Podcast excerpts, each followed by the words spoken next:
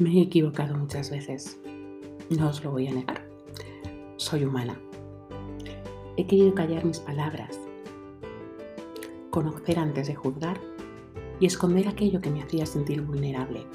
Aún así, ahora no quiero ser perfecta.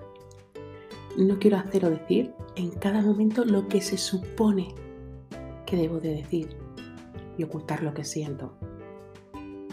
No quiero no fallar porque supondría quedarme donde estoy. Y si estoy, es porque tengo miedo al cambio.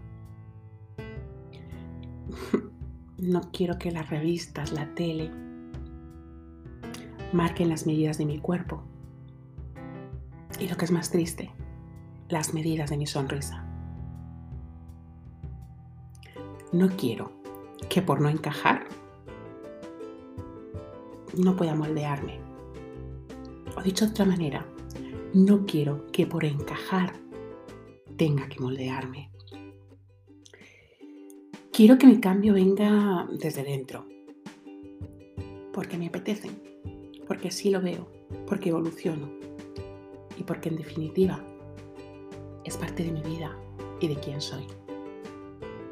Os quiero nadadores.